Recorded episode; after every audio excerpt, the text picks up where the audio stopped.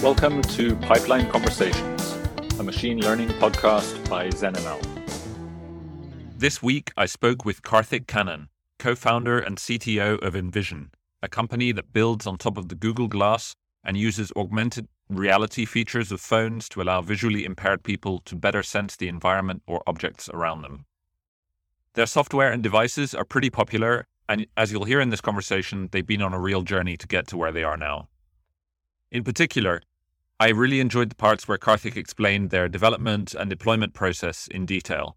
It's not too often that you get to go into a deep dive into the workflows and stacks of an embedded computer vision company and tool, and so I think you're really going to enjoy this one.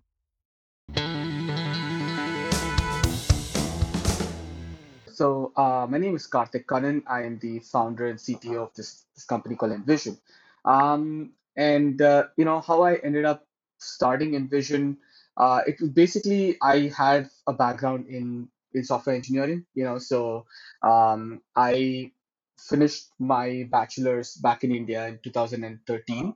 Um, and uh, ever since 2013, I've been working uh, primarily in backend, uh, and then I switched to product management. And then uh, bef- just before I was uh, actually starting uh, out on Envision, uh, I was primarily, you know, um, um, I was primarily in the backend space, basically, right? So I, I kind of became like a, a like I started off in backend in 2013. I was primarily working in Clojure, uh, you know, which was a very interesting, you know, choice for the company that I was working for because most people were, you know, when you think about backend, you think about Python, you think about that stuff, but then they had a very opinionated take and they, you know, they felt Lisp and Clojure was the way to go. Um, and so uh, I started primarily working Clojure, and then at that point, uh, and and you know, I was working at a startup called HelpShift, and uh, right after that, I wanted to really start exploring uh, the big data space uh, that was really becoming a hot thing in 2014 was still not um, machine learning and stuff like that but that gave me like direct exposure uh, to what was happening in machine learning. Um, you know and I, I, first started off playing around with AlexNet and all of those kind of very early stage models uh, that were that were happening at that point in time. Um, you know i mean i can date myself here a bit. I was really in the in in the community when Theano was like a big deal you know uh, before uh, the before tf and pytorch and all these guys. Yeah there was Theano and and so I started to explore uh, because I was working at an e-commerce company in India, which was basically building uh, something like Shopify, but for an Indian audience. Uh, that was basically uh, what they were doing. And so I was working in the back backend, the big data side of things, uh, you know, trying to work, uh, trying to build these recommender system plugins that we could cross sell to the people who are building stores on our platform. Right. So that was my first exposure to like machine learning. And I was there for about three to four years. And after that, I started to think, okay, I, I wanted to take a break for myself. Uh, so that's basically uh, how I started to get into, say, computer vision. So I I, I'm I'm not you know sort of academically trained in computer vision. Uh, I am more of a practitioner, uh, not a researcher. Um, and so I started to explore computer vision in detail, like in 2015, 2016. At that point in time, Kaggle was still really, really new, and I was very, very active on Kaggle. Uh, not not to look for like job opportunities per se, but just because I was really, really excited and interested about the computer vision space. Um, and so that's how envision happened because in 2016 you know i have uh, my co-founder who's also called karthik and uh, we both have the same first name and he was actually a student at the tu delft. And the two of us went to a blind school in india to talk about, you know, uh, talk to kids uh, who were just passing out of school at that time about what kind of career opportunities do you have if you are going into like, you know, the research slash programming space, or you know, he's a designer, so he was talking more about how how things are from a designer's point of view. What do designers do? Um, and I think the fundamental, you know, co- uh, conversation was about, you know, solving problems because that's what a programmer does. That's what a designer does. We all go to work every day and solve different types of problems. And you know, it was just a very harmless question to these kids as to like what kind of problems would they like to solve. You know, we asked it in a very trivial way, expecting to get very run-of-the-mill answers. But then the answers that came out of the kids, you know, it was very, it it seemed like it was the most basic thing to do as a human being but for them those were insurmountable problems. You know they said things like i want to be able to read books more independently. I wanted to be able to go out more independently. I wanted to be able to live independently by myself without having to depend on others. So independence became this sort of common factor in their lives. Um, you know, and, and it was it was such a limiting thing for them to not be able to do any of these basic things independently, and so that's how you know uh, right after the conversation we were really shaken by it because they were these really young kids and you know they didn't come from very affluent backgrounds. So you know the dreams that they had were you know like kind of insurmountable because of the place they were coming from and because of their disability.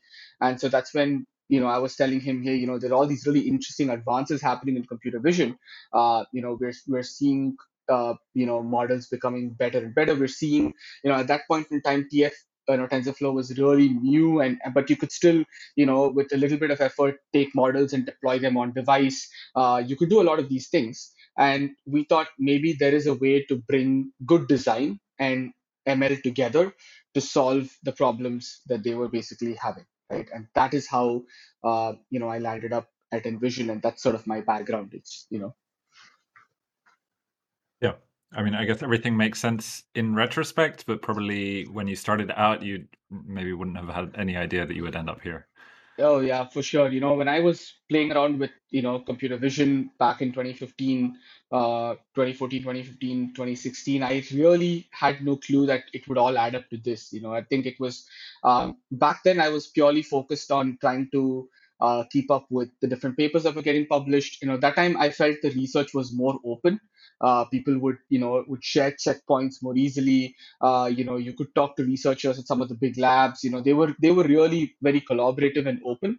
Uh, and and so my aim was to just take a paper, replicate it, uh, or or be able to like you know go ahead and train a few models and and try to deploy them onto your phone. Um, at that time, I think you know Prisma was this really famous app that would do uh you know um should I forgot like uh, style transfer. Yeah, so it would do style transfer, and so style transfer was a big thing. So I started writing about style transfer and playing around with it. So it was just you know pure exploration without any kind of um, goal in mind. But I think that's what led me eventually to start working or, or giving me the confidence that okay you know what i could take some of the state of the art research and try to productize it you know and and that's what um, i i was i spent i spent a lot of my time on today as well yeah mm-hmm. um, before we kind of i guess move into a little bit about like how you do things maybe you could yeah talk about exactly what envision is and what you do and how you help people Sure. So Envision is a company that builds tools for people with a visual impairment. Uh, so when I say people with a visual impairment, it can be someone who's completely blind since birth or someone who probably has like maybe 10%, 20% residual vision. So it's a, it's people across the spectrum. So we build tools that help people with a visual impairment across the spectrum to do things, uh, to do everyday things more independently right? So uh, we have, for example, the Envision glasses, which basically is a smart glasses where we build our software on top of the Google Glass uh, to go ahead and help visually impaired people to read text. So they could read any kinds of text pretty much from any printed surface, uh, recognize faces, recognize objects. You can even make video calls directly from uh, the glasses to a friend or a family member. Um, that's that's basically what we do. We also have the Envision app. So we initially came out with the Envision app back in 2017, uh, and what the Envision app could do back then was just you know take a picture, read the text in the picture, or do like a primitive description of what it sees. You know, um, and from that point on, uh, we evolved the app, and in 2019 we won the Google Play Award uh, for the best accessibility experience on Android. That same year, uh, we had a chance to talk to Google and ask them about if we can, you know, uh, if there if they do have any smart glasses in the works, uh, if they can go ahead and share uh, you know that with us and they were really kind and they said yeah like we do have uh, some smart glasses in fact it's a reboot of the google glass that everybody loves to hate.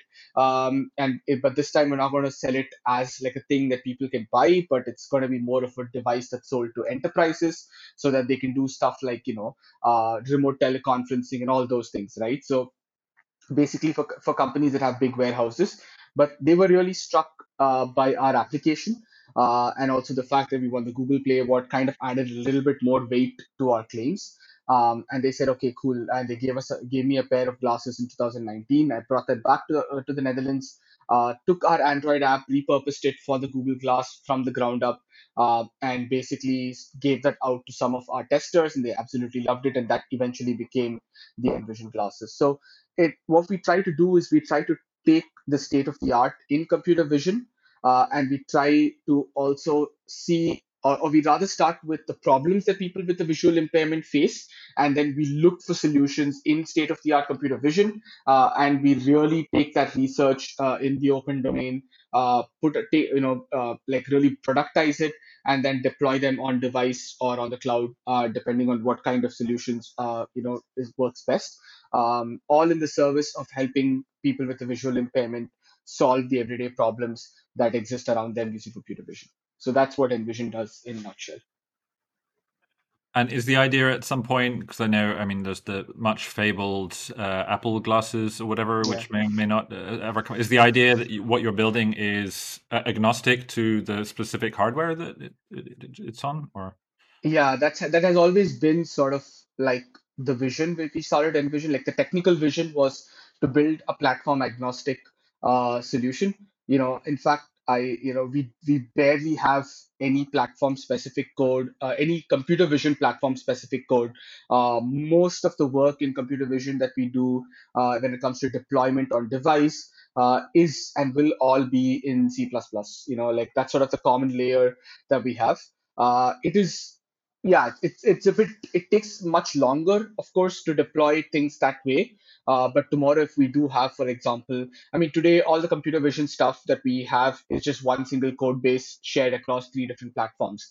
And i'm pretty sure that you know if amazon comes out with glasses or apple comes out with glasses uh, we can easily take what we have and just put it on uh, you know uh, those platforms um, with with some amount of of course we need to build an entire UI and UX around it. That's that's also 50% of the work. Uh, but at least the computer vision stuff is always platform agnostic. So I am hoping they come out with glasses. Uh, when they do uh, we would be fairly ready on the computer vision side uh, with that. Yeah. Mm-hmm. So, I mean, you started to talk a little bit about that. I'm curious, like, what your like the engineering stack looks like um, for, and, and kind of how, how you go about building it uh, among your team. Yeah. So, um, all our initial research always you know starts off with uh, with Python.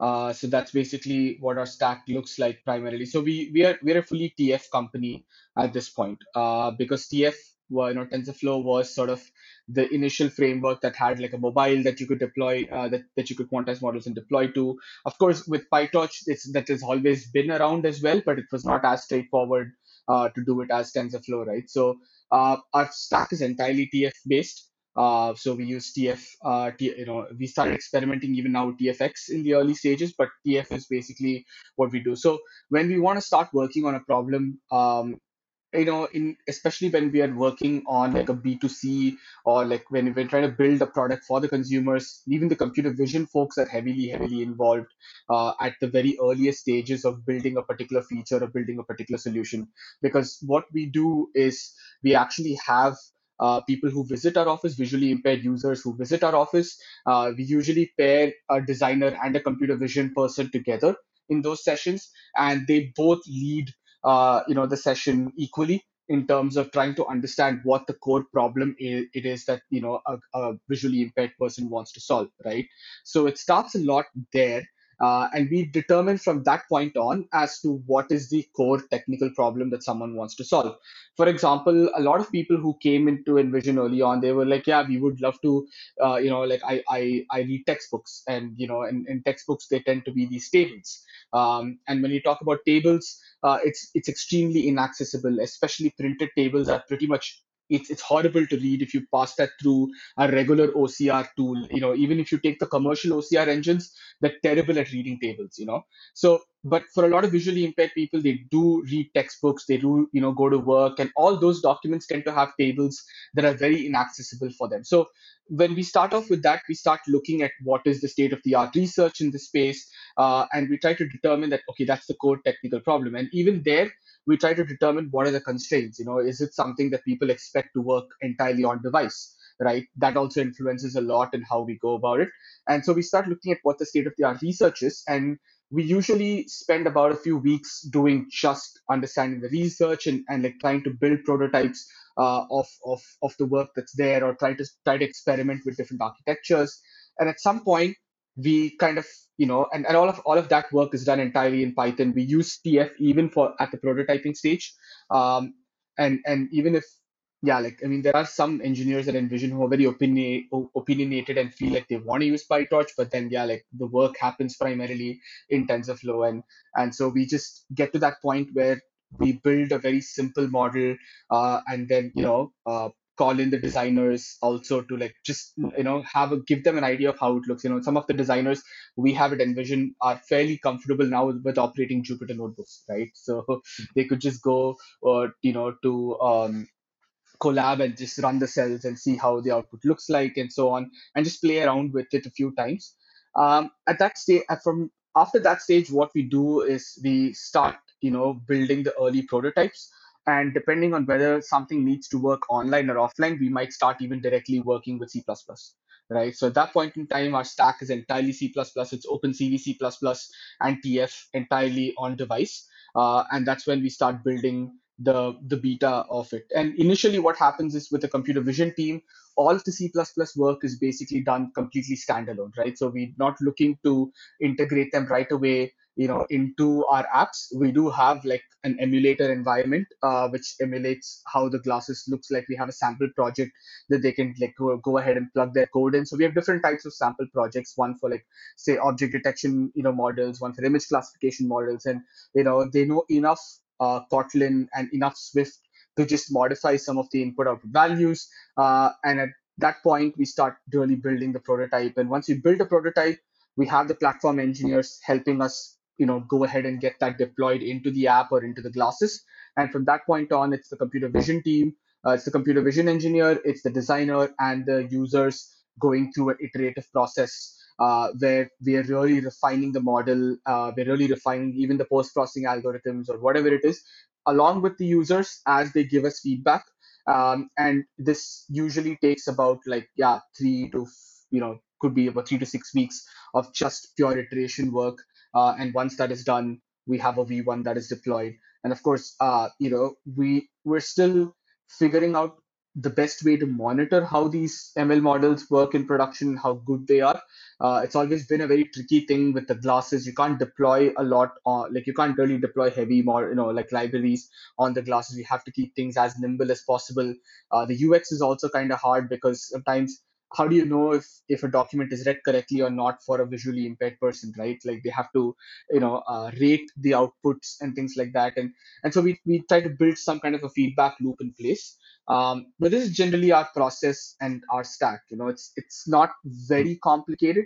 Um, and all of our and we now spend we initially were gcp based but then now we have everything on aws uh, we work solely based out of aws at this point. Uh, yeah Okay, interesting. And I'm kind of curious, like how much uh, how much do you use and kind of rely on either kind of a bunch of kind of key data sets which came out in in recent years or pre-trained models? Like I, I kind of wonder whether like Envision exists now because like now all of these things are available to people, but I don't know whether that's true or not. Actually, it is partially true. Um, where it really helps is the pre-trained models or the architectures becoming uh, more open, right? Um, you know, when we when we come across newer architectures uh, that are that get put out, like for example, something like EfficientDet, you know, that came out, uh, those really help us a lot. Um, where where we don't get a lot of help is the data. You know, one of the really interesting things in this space, and I think one of the key sort of, I would say, moat that Envision as a company has tends to be the fact that the data that we have is all from a visually impaired person's perspective. And that helps us build much, much superior AI compared to competitors in the space who might have to rely more on open data sets in the beginning. Because these open data sets, they're all data that's captured from the point of view of a sighted person, right? If you look at a data set like ICDAR, which basically contains a lot of documents that are scanned, those documents are perfectly scanned top down, cropped, and properly perspective transformed. But if you look at how a visually impaired person captures a document with a phone, it's dramatically different. The angles are very skewed. Sometimes they only capture a portion of the document. And you know, or sometimes the way they capture or the hold their phone is in completely different orientation, so you get different orientation. So all those things matter a lot. And initially, we had to go through a lot to basically even build our own data sets in some of these areas, like, for example, document detection and all those things. We had to invite users to the office, collect data from there. And eventually, when we started to work with user data, we had to work through a lot of stages before we can actually use the data that's coming in from the users or before really having like our own data set to start working on bigger problems so what really helped Envision in the early days was definitely the availability of pre-trained models, checkpoints, architectures, and even some of the papers that people wrote that did contain insights into how they do post-processing, for example, when they're trying to scan a table or when they're trying to scan a document. Those things really, really helped Envision in the early days as a startup because, of course, we didn't have the bandwidth to do all that research ourselves. You know, initially it was just me trying to figure this stuff out.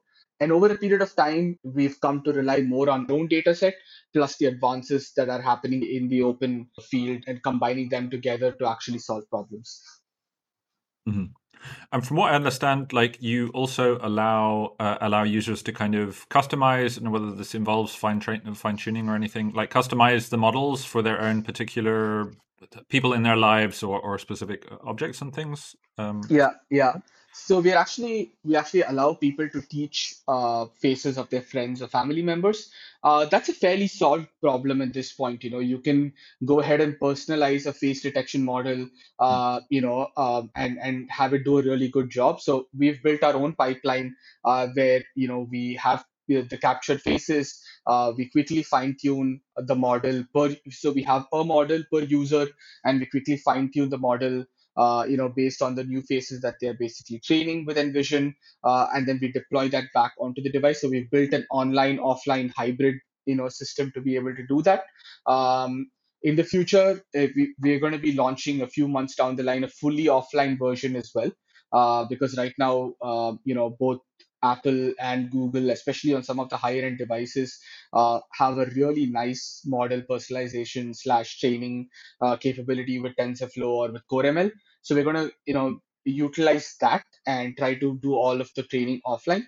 What has been very challenging for us uh, has been objects. We would love to build uh, you know, we would love to give Envision the ability to learn different objects in your environment so that, for example, if you have like a particular cup or that you that you drink coffee from every day, uh, it can go ahead and tell, you know, differentiate that versus the other mm-hmm. cups that you might have in your house, right?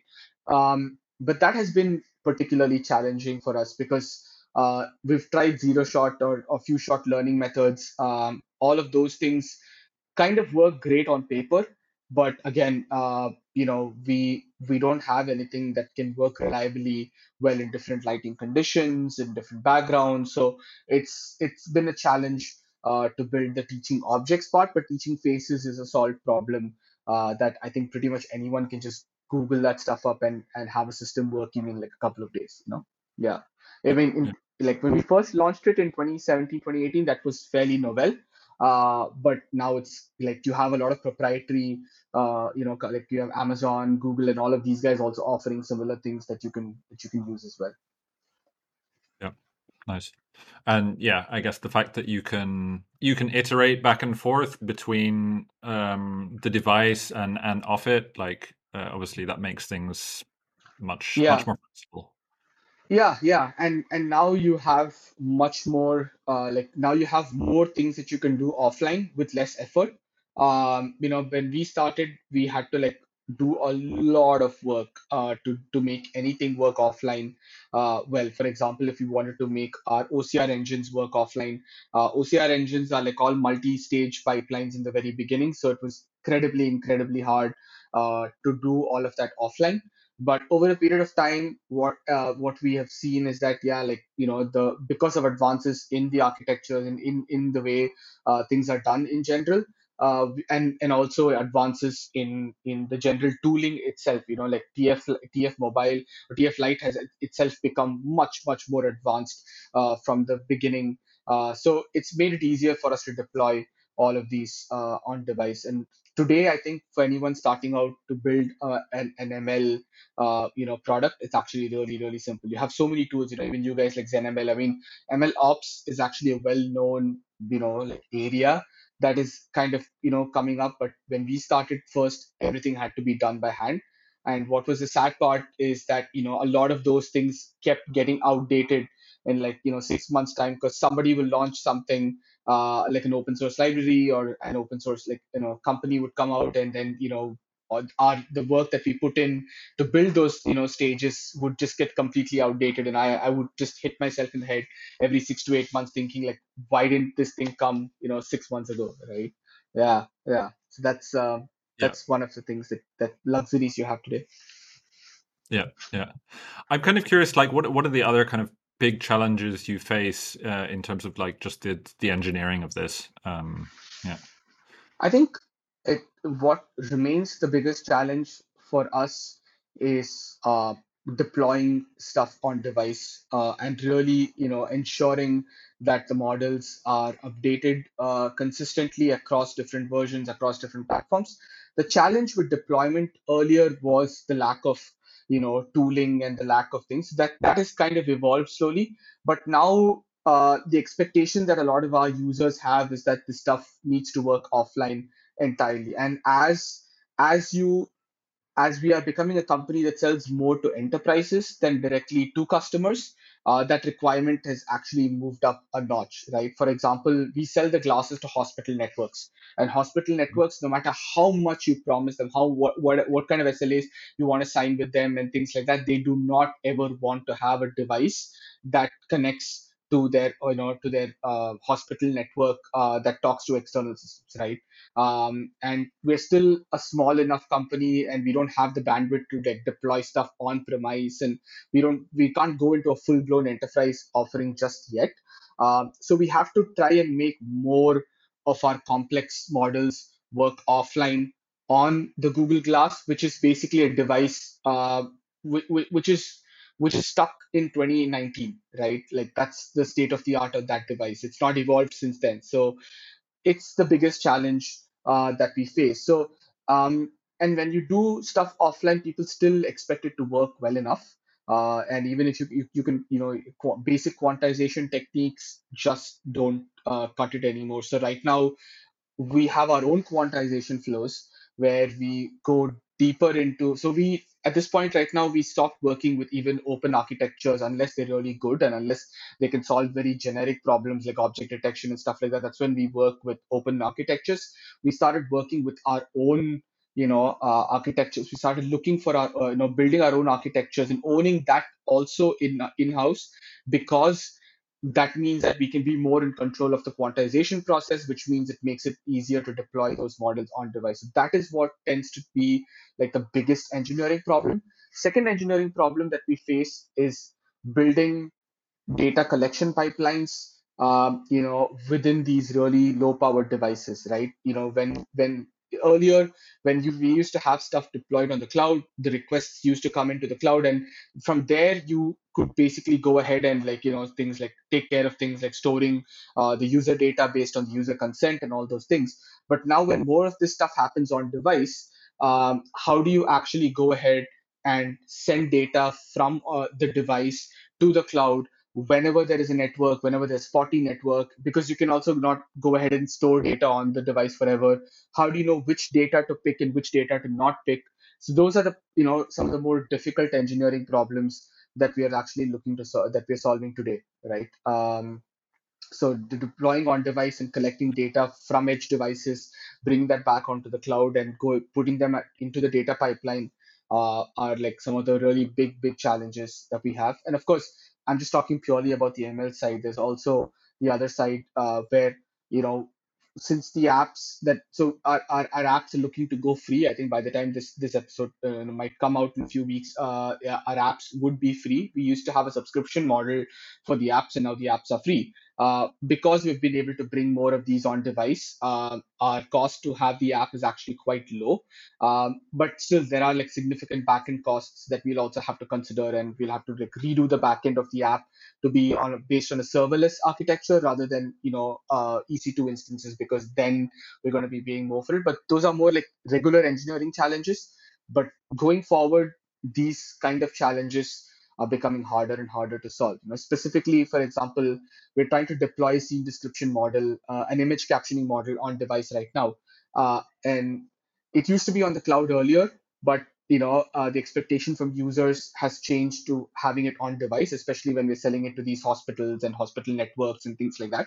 Um, and we're in the process of trying to really redo our image captioning model from the ground up. All of these di- different things like building our own architecture, figuring out how quantization works specifically for us, and trying to really bring them on devices that's some that's like a specific engineering challenge that we're having at the moment. Mm-hmm. And how do you feel the the world of tooling is is is like is supporting those challenges? Because uh, at least from my experience of, of, of some of these things, it's like we're yeah, it's not quite there. We're not a lot of the tools. And sounds like you're just building a lot of it yourself. Yeah, yeah, definitely. I think um, the tooling lacks. So what I find is there is a lack of one uniform uh, format that kind of works uh, across the board. So what I mean is, for example, um, or, or one uniform tool chain that can work across different platforms or, or is platform agnostic. Um, for example, we have to build our own data pipelines. Uh, so the whole process of pulling data from edge devices, uh, bringing it onto uh, you know uh, the cloud, and then really going through the motions in terms of you know applying some processes to clean the data automatically and then put them into a silo. So those we've not been able to find uh, like you know sufficient tooling in those areas that's one thing second thing is even deploying models on device we still have a very primitive versioning system that we use to deploy models on device. So we use uh, say for example uh, firebase which is really you know common uh, mobile backend platform and we have our own you know versioning scripts and things like that to basically pull these models uh, onto device and so on and so forth. And even collecting feedback about the models we'll have to again build our own pipeline for collecting feedback about specific images or specific operations back into our own analytics funnel. Uh, so these are like the three or four areas where i'm seeing that there are different companies that do very well in one space or the other but uh, it's kind of hard to find a company or find a set of tools that work very well with each other. You know, there's like there seems to be no open uh, platform for being able to do these things, um, which is what I wish you know existed. Uh, yeah, that, that's that's basically what I see. That's where I we spend a lot of our engineering effort trying to do. You know, we don't want to do that. We would ideally want to have a set of tools that can do this by you know automatically, but uh, or or with a bit of plug and play. And even if it costs us, that doesn't really it would still save us a lot in terms of the man hours we take to build different stages of the pipeline.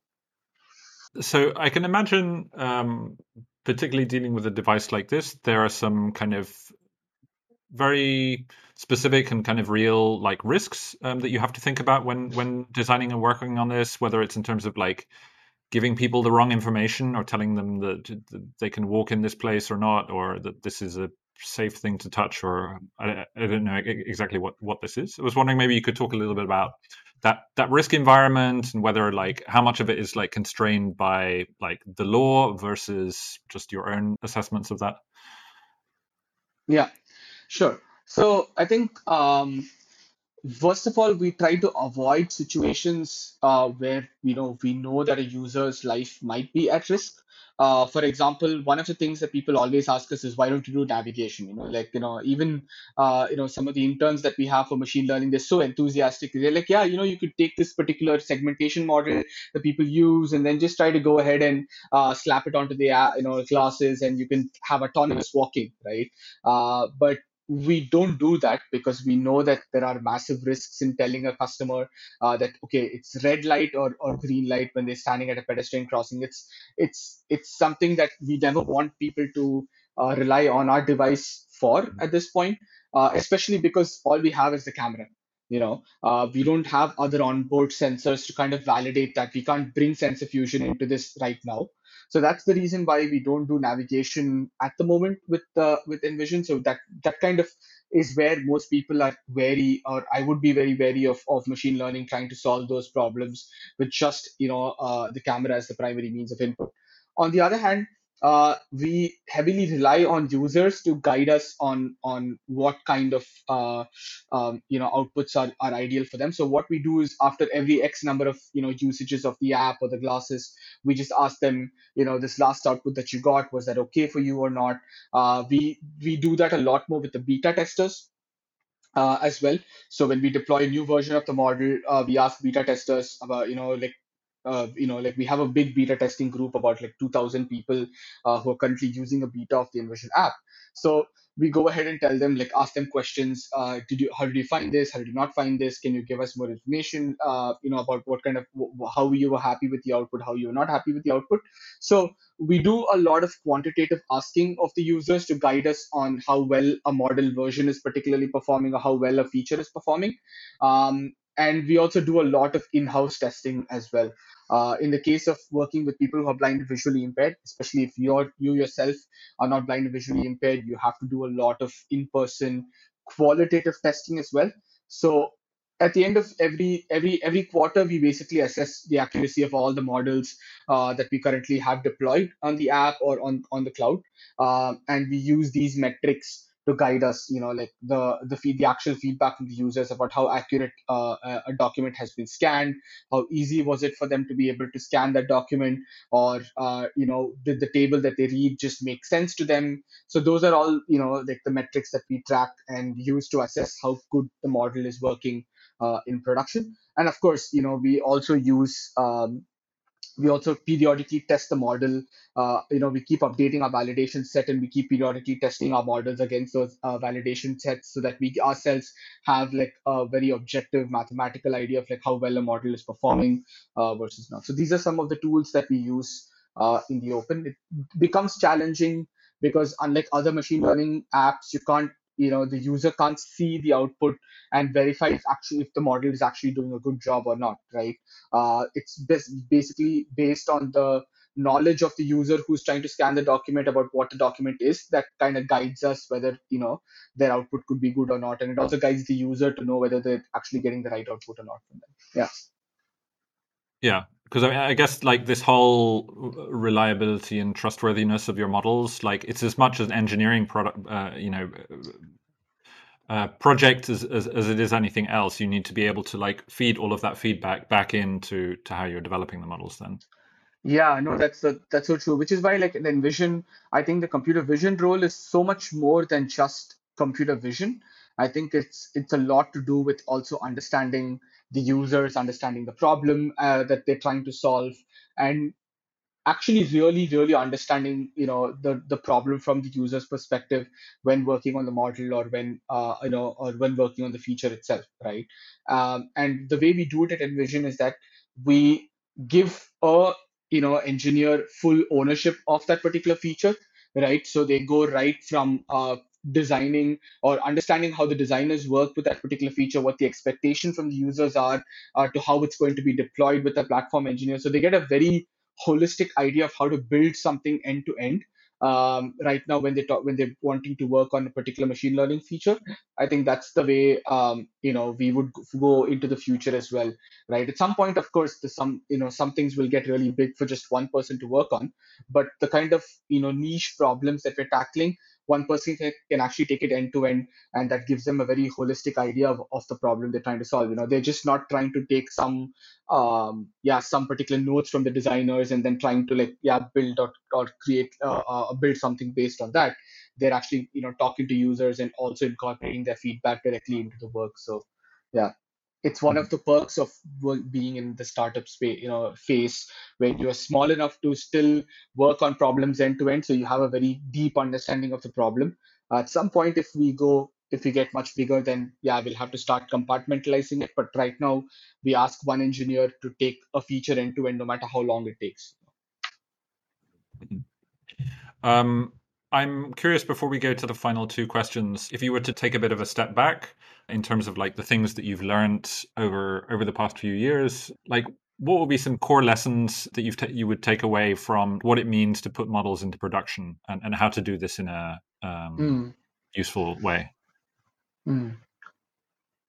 Well, I think the biggest lesson that I have learned in in taking models and putting into production is understanding the problem really, really well and understanding the problem holistically. I think as an engineer, especially if you're someone who's wanting to build um, a, a machine learning or AI based, uh, you know, product to be put into the hands of people like customers in general, I think it's kind of becomes easy to just look at it as a technical problem, saying, ah, okay, it's it's it's uh, it's an OCR problem, or it's an it's an object detection problem, or it's a classification problem. It looks it's very easy to sort of put uh, or you know have a very technical uh, lens to all the things that you know you hear customers talking about and the problems they face but i think having a deep deep understanding of why they want to solve that problem why is it important to solve that problem uh, at this point you know what are the constraints that you have to work with? Uh, i think that's also a very important thing as part of understanding the problem is what are the primary constraints of the problem itself?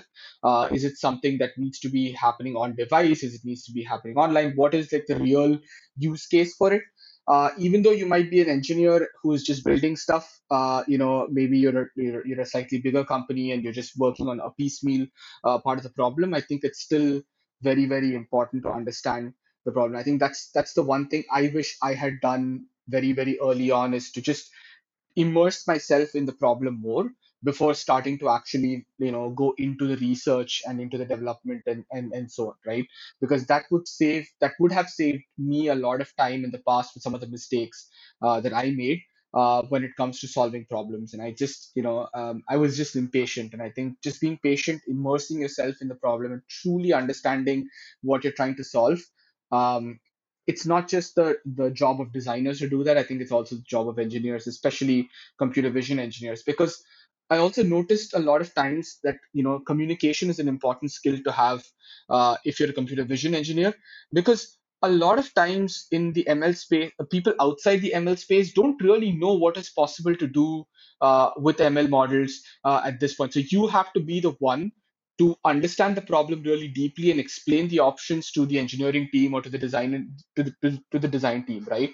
Um, i've seen so many you know interesting solutions. I've seen so many different you know uh, I've, I've seen features get completely changed inside out when the when the computer vision engineer starts to understand the problem and suggest that hey you know what i read this paper and you know they have this new way of doing this and that can work on the glasses. So that gives the designers like oh wait i didn't know you could do that right? Because again machine learning is still such a technical space that it's not very easy for people outside this space to penetrate and understand. And if you are someone who understands the problem well and if you're someone who can communicate the different options available to the rest of the team or to, to the business folks i think that makes a huge difference in how you know a product gets built or how a feature gets built. And you know that can change the course of the product or the feature itself.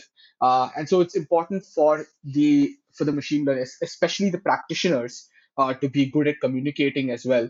Um, i think that's the like i think understanding the problem deeply is is the is the most important thing that i have learned. Um, and and you know being able to communicate the constraints and being able to communicate the options to people outside of the machine learning team uh, so that they can make informed product decisions as well that is also like a really really important thing. I think i think some of the best work that we have done have come from engineers understanding the problem and really opening up the door the the, the options for designers to start building stuff on yeah those those definitely definitely ring true we usually like to end these podcasts with a couple of shorter questions answer them in whatever way you'd like. So, first off, what would you say, or what would you, yeah, recommend as a, a quick win that someone can add to to make their productionizing of models just more robust?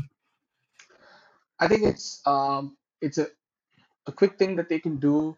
Um, hmm. Wait. Uh, I think. Uh, hmm. Well, it's it's a bit. Uh, I can't think of anything at this at this point. Uh, yeah, like I can only think of very specific things that we have done in the past uh, that has really helped us. I think you know um, to, productionize the model. I think the first thing I would say is you know build a build a least uh, shortest path from taking the model from within a Jupyter notebook uh, to getting it into the form of an API, right? Uh, I think that's the first thing that we always do. Uh, you know, it's all if it's all in Jupyter notebooks, then it's very hard for the engineers to understand how things work at, at, at some level. So I think so. We use, for example, uh, Gradio and all of these other tools, uh, you know, to like quickly you know get the model out of the Jupyter notebook or even use the Jupyter notebook itself as an as a server of sorts. Uh, but yeah, the first step in productionizing is prototyping, and the first step in prototyping is really just building the basic API uh, around the model itself. Yeah. Yep. I think I think that's good and not not done often enough, I guess. And what would be one part of putting models into, into production that you think people building tools in this space need to give a bit more attention to?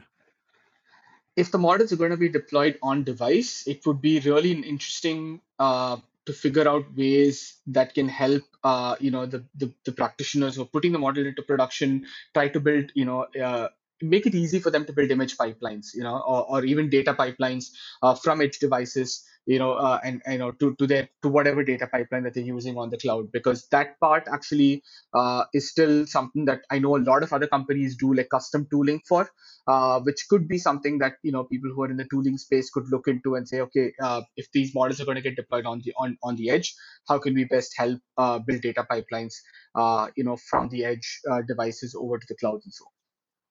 Yeah, that that's one at least one particular problem that we face quite quite heavily. Great, thank you.